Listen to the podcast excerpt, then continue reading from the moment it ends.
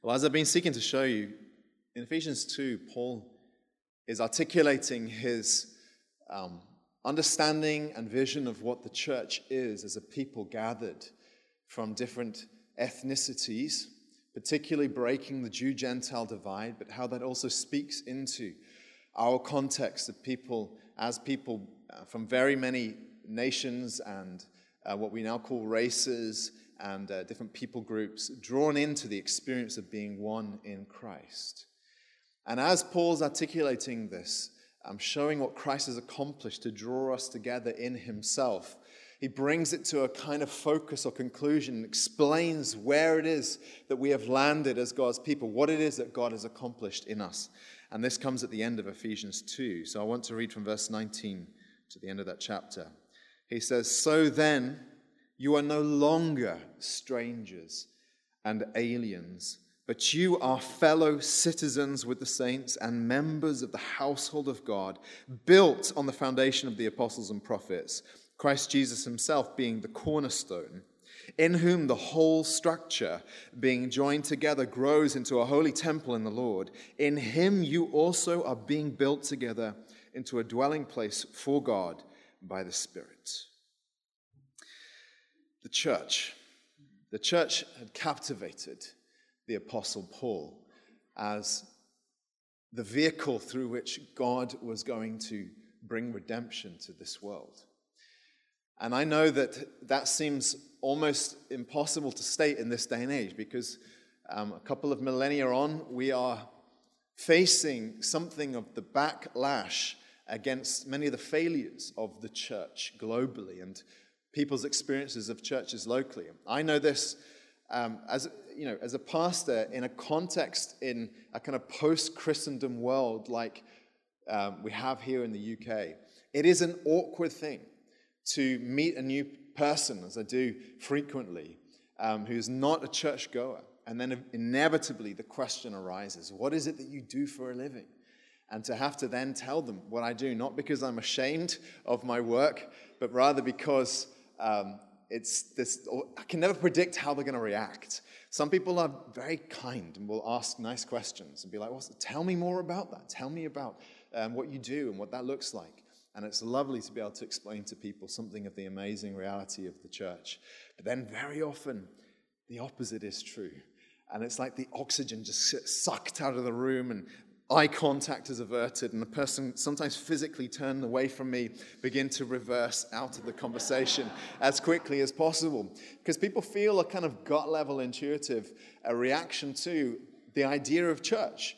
And it's not that they had a problem necessarily with being spiritual in the vaguest sense, but they have a problem with the institution of the church.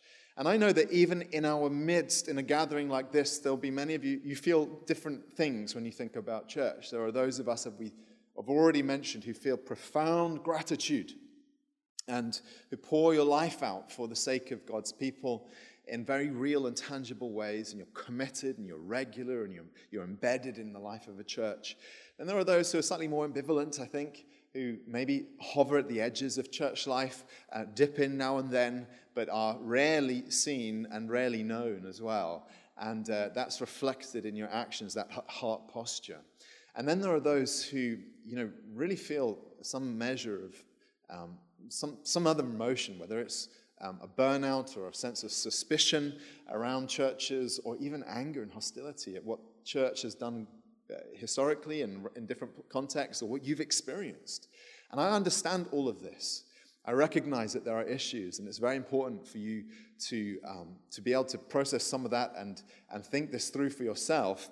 But when you, when you meet the Apostle Paul, as he's writing to a church that he had founded, you encounter a man who is fanatically passionate about the work he is engaged in of planting and strengthening churches through the preaching of the gospel and through writing letters such as this. In the very next chapter, in chapter 3 and verse 10, he'll say this He'll say that it's through the church that the manifold wisdom of God might now be made known to the rulers and authorities in the heavenly places. He's saying that God has made his unfathomable power and wisdom visible in and through the organization or organism or institution that is the church. And it often strikes me that our calling, therefore, is to move towards the heart of God on, on the church and what the church is and meant to be, rather than be shaped by the culture or even past experiences necessarily. And the more we see of what God intends for his people and what the church is meant to be and do, the more our hearts can be lit with a passion for the beauty of the bride of Christ. Paul was inflamed in that sense with a passionate, zealous heart. In one of his letters that comes just a little later in the New Testament, in Colossians, he can say something like this, and this is true if you know anything about Paul's life. He can say, I rejoice in my sufferings. And he means there the sufferings that he endured through endless miles of travel, through persecution, being stoned, imprisoned, all the things that he endured, sometimes flogged on numerous occasions, actually, where his back would be lacerated. So when he says sufferings, he doesn't mean um, the, the kind of things that you and I necessarily associate. He means, he means at the, at the very coalface, ex- extreme pain, extreme agony on behalf of the work that he was doing, or on, on account of it, I should say. He says, I rejoice in my sufferings for your sake, for you, God's people. And in my flesh, I'm filling up what is lacking in Christ's afflictions for the sake of his body, that is the church. He's not implying there that Jesus didn't accomplish everything that needed to be achieved for us on the cross.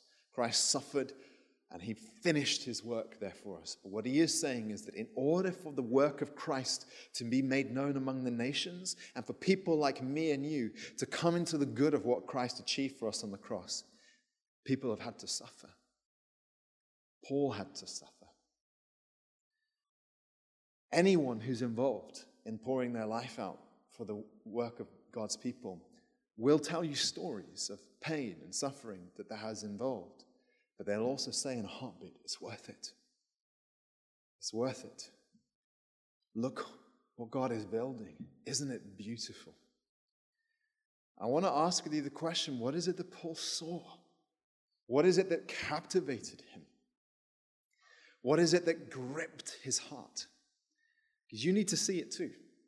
There's a fable that gets um, passed around um, in sort of leadership seminars and books, and, and, uh, and anyone who's kind of wanting to um, uh, teach on the nature of good leadership, there's a fable or a parable that's been passed around many times in which the image of an ancient cathedral is called. And you can think of Westminster Abbey just across the river from us where the Queen's service took place.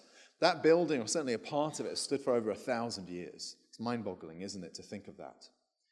And if you went back a thousand years to when, uh, when it was first being constructed, you'd meet the stonemasons in what was, you know, otherwise fairly flat landscape of maybe predominantly wooden structures. Um, this side of the river was all marshland, by the way. There was not much, much going on over here. And there, this great stone structure of the abbey was, was beginning to be built. And if you were to go and ask the stonemasons what they were doing, you might meet one who say, Well, what are you doing? And he'd say, Well, I'm chiseling stone. That's all he did from the moment he woke up to the moment he went home to eat and sleep. He chiseled stone for a pittance. You might go to the next man and ask him, What are you doing? And perhaps with a little bit more enlightenment or insight, he might say, Well, I'm building a wall. And of course, that gives him a little bit more motive for his day to day work. You can see something happening. Okay, I'm chiseling stone, but I'm part of that. And then you ask the third man, What are you doing? He says, I am building a cathedral to the glory of God. And of course, most of the guys who are involved in the construction of these uh, great structures never saw the end of their work because it took generations to build buildings like that by hand. But you can well imagine how much more motivated they would have been. Those individuals who could see in their mind's eye what it was that they were involved in building and how that would give meaning and purpose and passion to the present. And the same is true of you and me. The degree to which you can see the wisdom and the goodness and the power of God in His desire to save the world through the church, the more you will want to give yourself to her. What is it that we are meant to see? What is it that we're meant to understand? What is it that's uniquely extraordinary about the church? That's what I want us to wrestle with. And I'm going to show you four things from this passage. The first is this that you, the church of God, you are built upon the gospel. This is what Paul is saying here as the unique power that can explain and solely has the ability to explain the miracle, the supernatural miracle of the church as it's existed all through the world. It's there in, in verse 20 when he says that you are built on the foundation of the apostles and prophets, Christ Jesus himself being the cornerstone. Now, I just realized I missed out a very key explanation here, so I'm going to backtrack one minute and just explain something. When Paul's uh, coming to the climax of this chapter and explaining what it is that the church is and what you are benefiting in, he shifts rapidly between three different metaphors um, which is terrible English. If you went to English literature and were taught how to write, you're not meant to mix your metaphors. But he does it, and he does it shamelessly because he, he just, all the ideas tumble out of him. I often think the Apostle Paul was a lot like Jeremy, just lots of words all the time, lots of ideas. And I think that's what's going on here. He's probably, he's probably, um, he's probably uh, uh, what's the word, dictating this letter to an amanuensis, a secretary who's scribing, and he doesn't care about the ill discipline. It's just flowing out of him. And he says, this is, he uses three different pictures to talk about the church. He says, first of all, you are strangers and aliens, but now you're fellow citizens with the saints. So the first image that he drops in there is the idea of citizenship. In the ancient world, you were a citizen of a city, not necessarily of a state. So you could be a citizen of the city of Rome or the citizen of Athens or of Ephesus. But here's the thing you have to understand only a tiny percentage of the Ephesians were citizens of their own city. And therefore, Paul is trying to put across the incredible privilege to be a citizen of God's city, the rights and privileges that that gives to you you were no one, he's saying, but now you're a citizen of the eternal city. Then he tumbles into another metaphor because he says, having said you're fellow citizens with the saints, he says, and members of the household of God. And we've already counted this one in the letter to the Ephesians, but this is the picture of the church or God's family as a household with the father overseeing his household. And within the context of a household, of course, there were many types of roles, including um, servants or slaves and uh, people who would labor in, in the business of the household, but there were the sons, those who would be the inheritors. And he's already called us the sons of God in chapter 1. So from citizenship to membership in a household, and then he lands on this third picture. It's the image of the temple the image of a temple. They knew temples well because they had a giant temple to Artemis in, Ephesus, in, in Ephesus. But for Paul, this is referencing the grandeur, the beauty, the glory of the temple, the temple in Jerusalem, and then bringing us to an understanding that that is what God is building in and through his church. And that's what we need to understand. And what I failed to explain to you, which makes a lot more sense of my first point, you are built upon the gospel. You're built, he says, on the foundation of the apostles and prophets, Christ Jesus himself being the cornerstone. Now, here's the thing every organization or institution is built upon something, some idea, some conviction, some set of principles. Everything is built upon something. You can say that's true at the national level. A nation like ours, we have an unwritten constitution, but it's very much there, governing and directing the ethos and culture that we live within. America has a more obvious situation. Everything in America is more obvious, isn't it? But they have, they have a written constitution and a national anthem, which they sing regularly to, to remind themselves that they are the land of the free and the home of the brave. If you want to understand Americans, just he listen to their national anthem, and you'll get a great deal of insight into that people because it governs the way you think and what you feel is true about yourself. And every organization or institution has a founding principle that guides and shapes and directs it. What is it that guides and shapes the church? And the answer is here it's the gospel.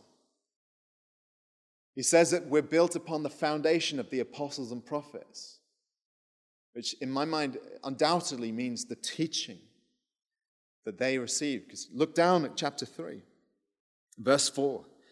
He says, When you read this, you can perceive my insight into the mystery of Christ, which was not made known to the sons of men in other generations, as it has now been revealed to his holy apostles and prophets by the Spirit. He's saying that he, along with a, a group of individuals, apostles and prophets, they were the recipients of a world changing revelation or insight by which God showed them what it is that Christ had accomplished by his death and his resurrection. An action that came without explanation from Jesus, but which then had to be understood in the light of Old Testament scripture and by the power of the Spirit, so that men like the Apostle Paul saw what had never been seen before God's plan and intention to save the world through what Jesus had accomplished for us upon the cross. That's the foundation of the apostles and prophets. And then he adds Christ Jesus himself being the cornerstone. This is a common picture in Scripture. The cornerstone was the most important block in the building of a structure in the ancient world. We have cornerstones all around um, London. You see them on the outside of buildings, but they're just ornamental. They often have carved into them the names of the person or people who laid the stone. But in the ancient world, the cornerstone was the most fundamental uh, part of the structure. And sometimes they were the size of cars. I've seen stones on the wall of, the, of Herod's temple, which you can still see the foundations of that in Jerusalem to this day. Some of those stones are the size of buses. And the cornerstone, therefore, was laid into place in order to ensure that the, the rest of the structure grew up straight and true in line with that well laid first stone. And I believe it is my, my, my conviction that if we accomplish nothing else as pastors and as a church, our greatest call is to be attached to and fixed to and built upon the gospel of Jesus. I think this is important to restate in a day and age like ours where the church is very much on the retreat. And many people have articulated their fears and concerns, the various powers that oppose the church. And there are different suggestions about what is most dangerous to the life and health of the church, particularly in the Western world. And some people have said, well, the greatest danger is the rise in hostility that could give birth to persecution. But I don't think that's the greatest danger. There are churches all around the world, even to this day and all through history, that have endured the worst hostilities and persecutions. And as the early church father Tertullian said, the blood of the martyrs is the seed of the church. It's not that we would ever wish these things upon ourselves, but the fact remains that wherever people attempt to squash and kill the life of God's church, it only seems to have the effect of fanning the flames and spreading the sparks of the life of God elsewhere. It happens in the book of Acts. You can read about it in Acts chapter 8. A persecution lands on the Jerusalem church. At that time, one church, the only church. And it has the unintended consequence of spreading the gospel out from there because suddenly, when persecution lands on the church in Jerusalem, the people leave, but they leave with Jesus. It's not persecution or hostility we should be worried about. Other people say, look, it's, it's the great philosophies and ideologies and ideas of the present age that we're living in the age of secularism and of science and rationalism. And these things are deeply antagonistic to faith because faith is, is, is built upon that which we cannot see. And of course, these things are dangerous. And many kids have been swept along and lost their faith um, having grown up in believing households because they encounter compelling ideas in school and then in university or wherever else they go in life and they think they begin to scorn the faith that they grew up with. I recognize it's a genuine problem. But what you also see is the bankruptcy of a godless worldview that does not seem to be able to deliver for people answers to their deepest questions that resonate with the reality of God, answers around truth and goodness and beauty and morality, which a secular worldview cannot speak to or explain. And so I don't think that's the biggest problem. And other people think, well, the greatest threat facing the church today is the incredible push of progressive liberal values in terms of the moral culture that we're living in.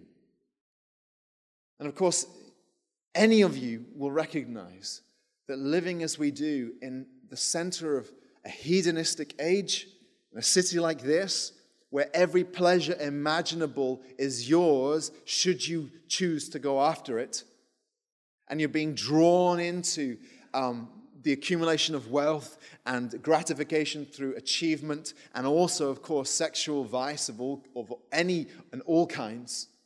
Living in an age like this, I recognize that's a real problem for all of us, and a threat to our faith and a threat to the life and health of the church.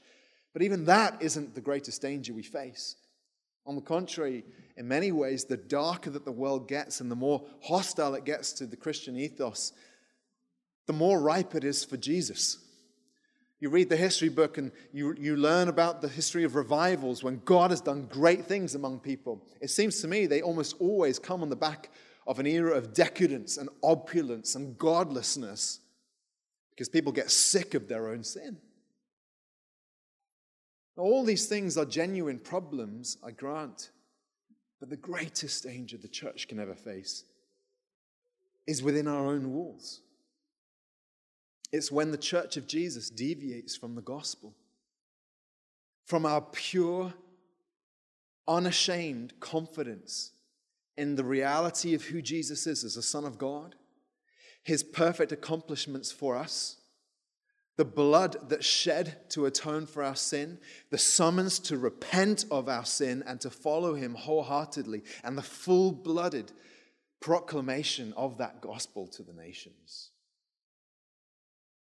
And the more churches seek to flirt with the world in which we are placed, becoming more acceptable by toning down or altering the message, the more they are signing their own death certificate digging their own grave. But thanks be to God that wherever Christ is proclaimed and believed and held as precious, as I believe he is among us, his life brings strength. Paul says, using the same analogy, 1 Corinthians 3 He's describing his own work in the very same terms of building a temple. And he says, According to the grace of God given to me, like a skilled master builder, I laid a foundation. Someone else is building upon it. Let each one take care how he builds upon it, for no one can lay a foundation other than that which is laid, which is Jesus Christ. Dear brother and sister, I give thanks for this gospel when we started this church. It was one of our most explicit aims to want to see the church flourish and grow through no other means but through the relentless preaching of Jesus and the treasuring of Jesus in our conversation, in our community, in our fellowship.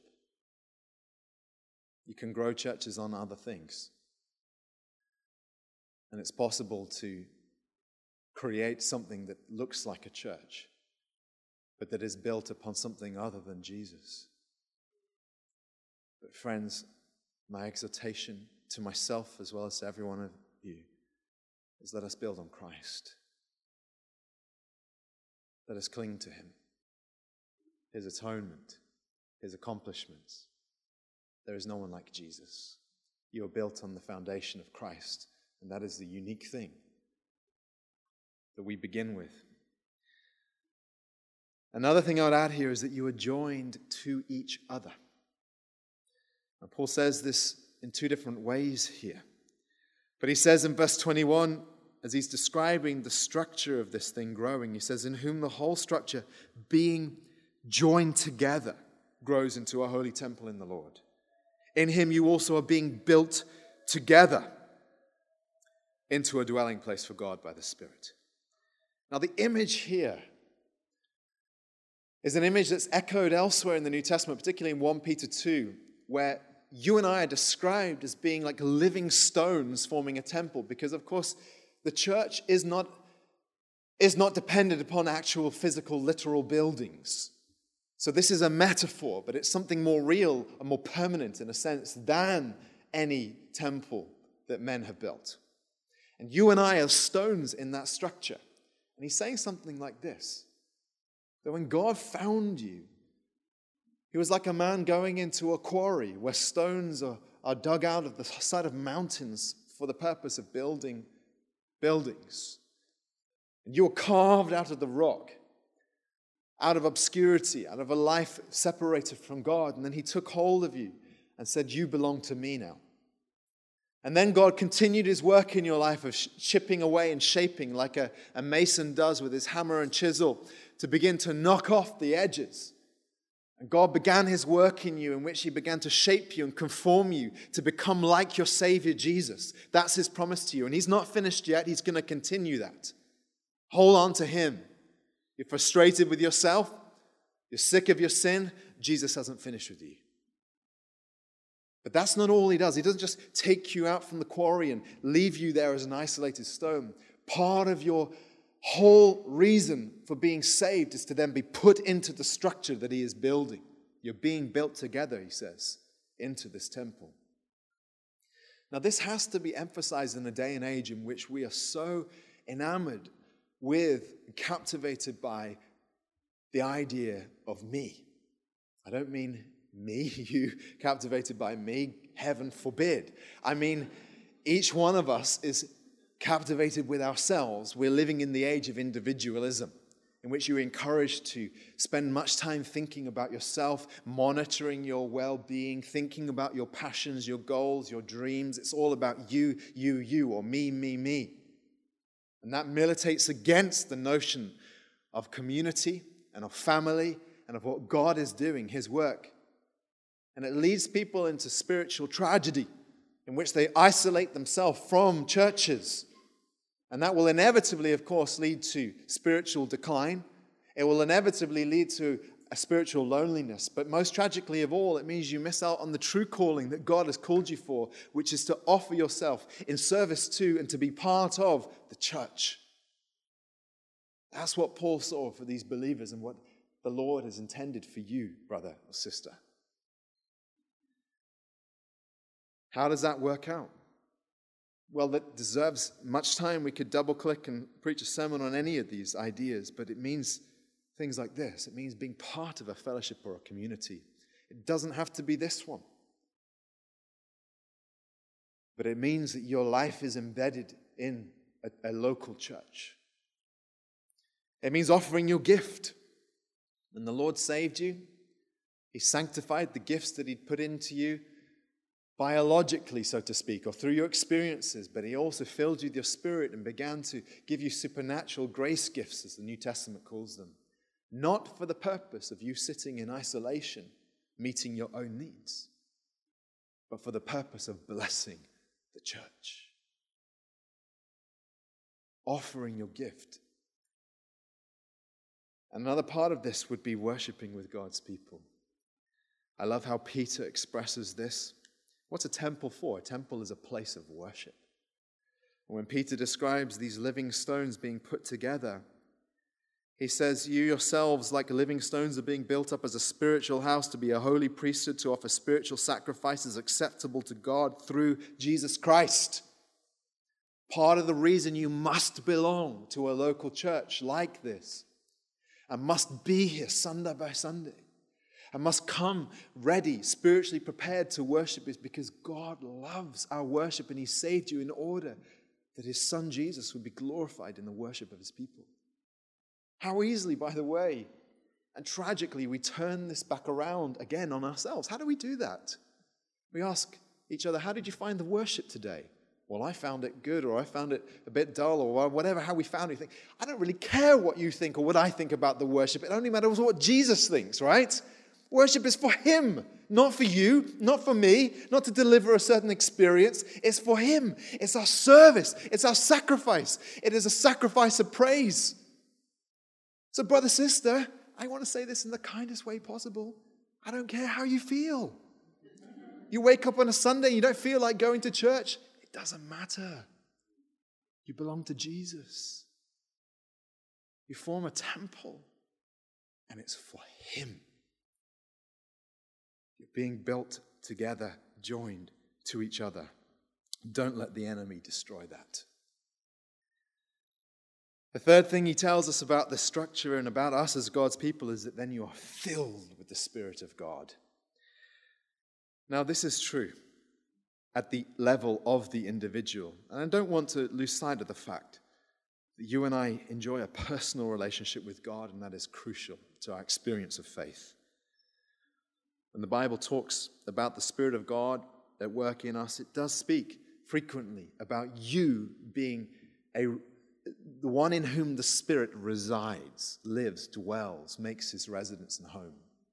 It's there in 1 Corinthians 6 when he's talking about sexual sin. And Paul's exhortation is Don't you know that your body is a temple of the Holy Spirit within you, whom you have from God? You are not your own, you are bought with a price, so glorify God in your body. You're tempted to sin. You're tempted to stray off into things that displease the Lord. Remember, the Spirit lives in you. He's called you, you belong to Him.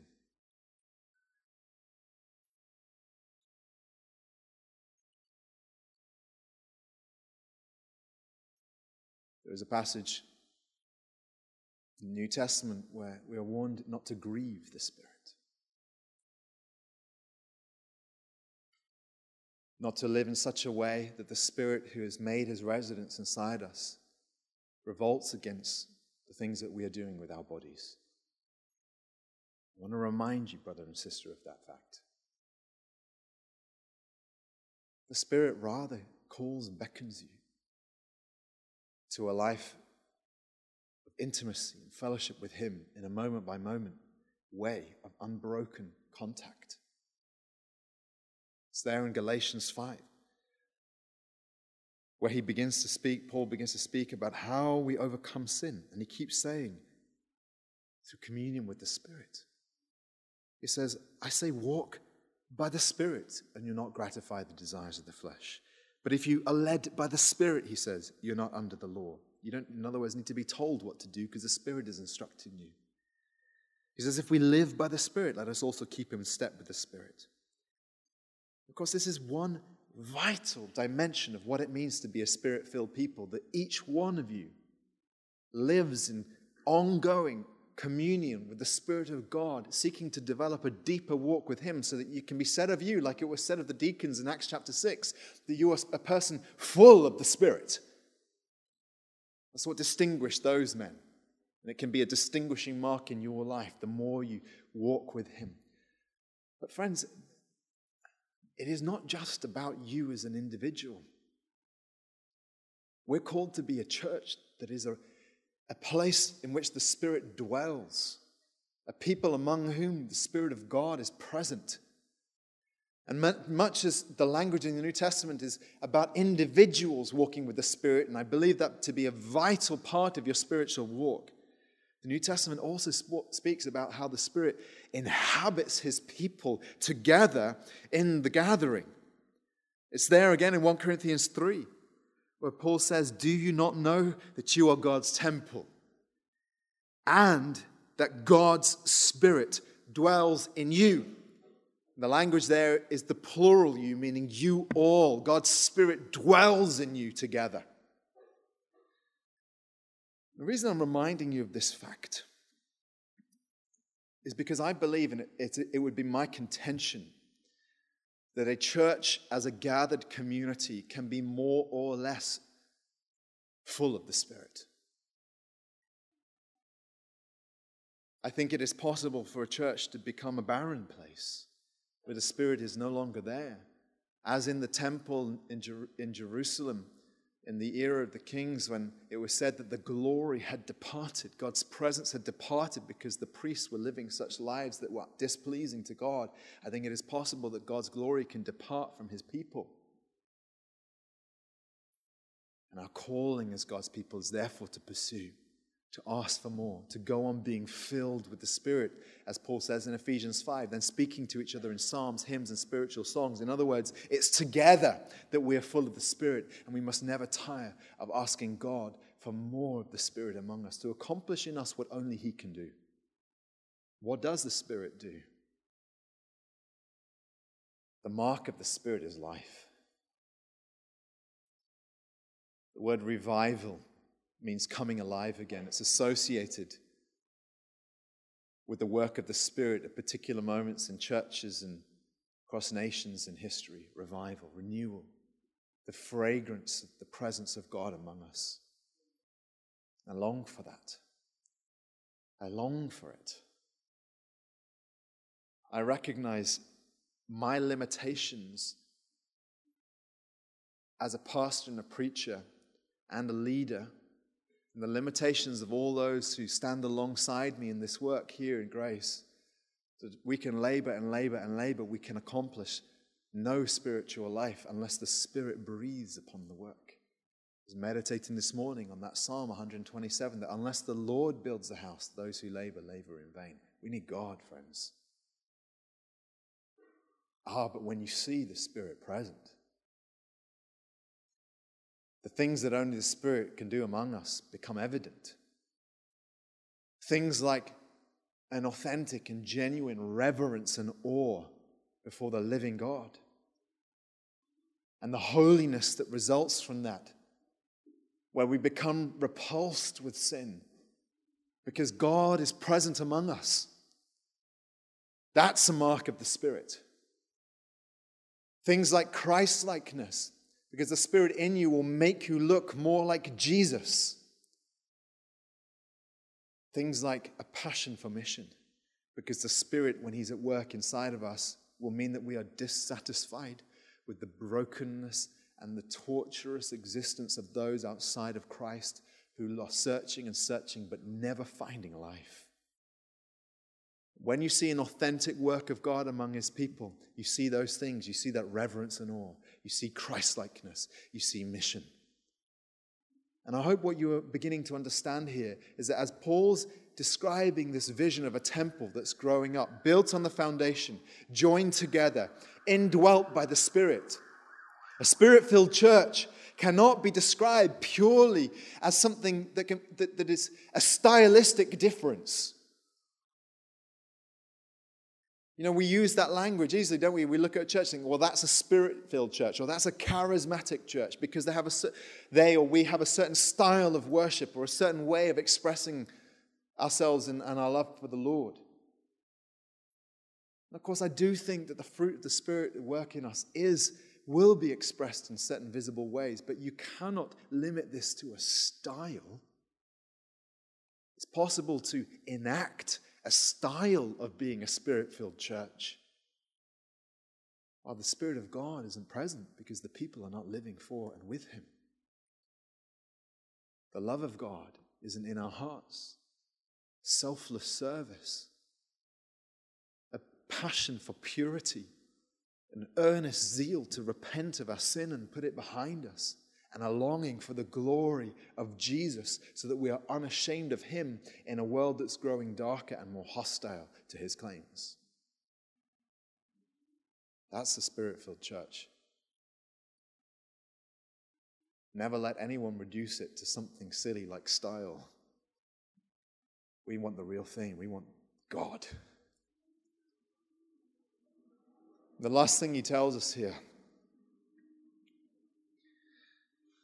is that you are growing into a worldwide temple. He says it, it's emphatically clear that the whole structure being joined together grows into a holy temple. You're being built, he says, together into a dwelling place for God by the Spirit. I am grateful for every life that has been added to this local congregation every person who says that they want to follow Jesus and those who have, as followers of Christ, found us and become part of us. Because, brothers and sisters, the church is designed to grow. Local churches like ours are designed to grow. It's Christ's intention for us as his people. and it is what he's accomplishing around the world. To understand this, you need to understand the great narrative arc of, of Scripture as it relates to the temple. Let me explain this to you, and you need to pay attention. When God created the world, He made a garden. And He put inside the garden Adam and Eve to be a priest and a priestess of that temple that was the garden, because His very presence was there among them, walking in the garden. Their mission was to extend the boundaries of that temple garden and take dominion of the whole world so that the whole world would become full of the presence of God and the order of his rule through his people like you and me. But they failed. When they sinned, a great breach came, and God banished them from the garden so that Adam and Eve were now living an existence separated from the God who made them and outside of the temple in which they were supposed to dwell. And the entire story of salvation from that point until now has been one of God's intention to break in again by his presence into the world. It begins with God speaking and meeting with individuals, the patriarchs in Genesis. You see encounters like that which Jacob has at the brook with the angel of the Lord, or where he's, he has a vision of the ladder and the angels ascending and descending in the place that he names Bethel. You see these encounters. Then you see the people of God gathered together out of slavery and called into the wilderness to be God's people before they enter the promised land. And then they build a tabernacle at God's instruction, and God comes and lives among them by his presence. The presence of God is returning to his people. And the glory of God was visibly there where the tabernacle was built among them. And then they enter the promised land, and some centuries later, David has it in his heart to build a permanent home for God, that the tabernacle does, is no longer appropriate. Now they must build a temple. And his son Solomon builds a temple. And as he dedicates the temple to God, the presence of God visibly falls upon the temple. And his prayer, you can read it in 1 Kings. His prayer as he dedicates the temple to God is of its impact on the nations so that strangers could come to it and discover a relationship with the living God but it grows obsolete and ingrown and crusty and broken and damaged through the ungodliness of the people. And then the next phase of God's plan is that a temple comes among us in the person of Jesus Christ. In John chapter 1, it said that Christ came and tabernacled among us. In other words, he was a living, breathing, walking temple of the presence of God, the God man.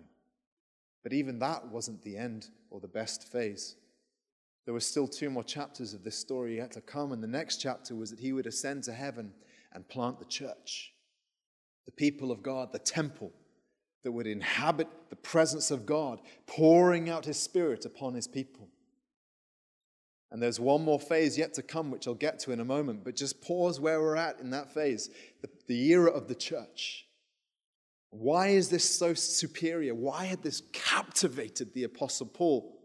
So that he renounced his former commitment and devotion to the physical temple in Jerusalem, which would be destroyed within a matter of years, and rather poured his life out for this new reality, the church. And the answer is because this was the mission of God to fill the whole earth with his glory again. That was what had been prophesied. In places like Habakkuk, where it says, The earth will be filled with the knowledge of the glory of the Lord as the waters cover the sea. And the vehicle through which the presence of God would touch the entire planet would be his new temple that is ever growing and expanding and multiplying into all the earth, the church of the Lord Jesus Christ. And it culminates in the final step, which you read about in the book of Revelation when the end comes.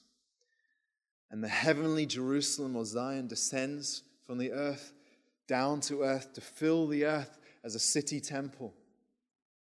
And it said in that vision, how literal it is, we cannot tell, but it pe- preaches to us of the presence of God filling the earth and fulfilling that prophecy. And here's what it says in Revelation 21 it says, I saw no temple in the city, for its temple is the Lord God, the Almighty, and the Lamb.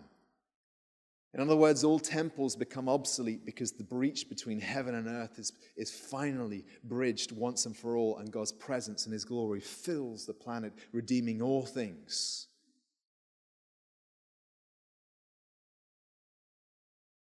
You and I are in that moment on the precipice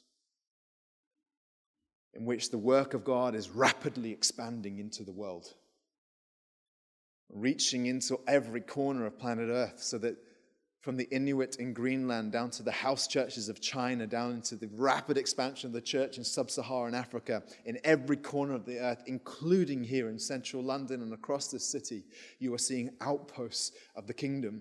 You're seeing miniature expressions of God's global temple. And it's been my privilege to play a tiny, tiny role alongside many others in this work. And I'm grateful to God that this work is so much bigger than us that if, if I were to die tomorrow, and maybe if, if worse than that, I and Jeremy and Luke were all to die tomorrow. And let's say that the church, this particular church, um, somehow doesn't, doesn't manage to survive. Churches do die. I'm not saying that we're essential, but you know, who knows? Maybe you all go somewhere else. Imagine that were to happen. In one sense, it doesn't matter because Christ is marching on. I love the fact that we get to taste a little bit of his work here. In the eight, eight, the eight years that we've been doing this have been an incredible privilege. But I am also sober about the fact that he doesn't need us. He doesn't need us at all. Jesus is set on his mission. He says, I will build my church, and the gates of hell will not prevail against it. Nothing is going to stop that. No philosopher, no government, no, no person who sets himself up against this can ever stop it. Jesus is doing this work. And he calls to you. He calls to you. He says, first of all, see and understand this. I hope you've begun to see what the church is and why she is so precious. She said, and Christ's call to you is to offer yourself to her, to the work of his temple. I'm not saying that is the sum total of what he wants you to do in this world. Not at all. But every Christian is called to be meaningfully dedicated and devoted to the building of this temple. It starts at the local level. You, deeply embedded into a church community like this, built on the foundation of the gospel, check that that is true first. But then immersing yourself into the life of a church, giving, and serving, and attending, and worshiping, and praying, and whatever else it is that we need to do. And then it can grow beyond that to the kind of more expansive vision in which we recognize that the work of God is, is going on a pace outside of these walls, and we want to be part of that. So we want to plant churches. And we give generously to a church planting movement to enable and mobilize church planting. But that's not enough. We want to do it ourselves, don't we? We want to send people. And I'll tell you in a heartbeat the greatest challenge, the, the deficit there, is individuals who say and feel called before God, this is my calling, and are ready to lay down everything in the pursuit of that training and preparing and being ready for it. If you're there, come and talk to me, please. And beyond that, there is the global work. I want to encourage you to let it be a growing fascination of yours to see and to revel in the work of Jesus through history and across the world. It will strengthen you no end to know what Christ has been up to as you read the history and story of the church. And as you familiarize yourself with the reality of what God is doing across the nations. Travel, go and see it. We have privilege these days that we can do that meet with believers from elsewhere, attend conferences if you can, read the history books, pray and sign up to newsletters coming from organizations involved in church planting. Take an interest. Pray for this work. Know that it's ongoing and be a part of it yourself.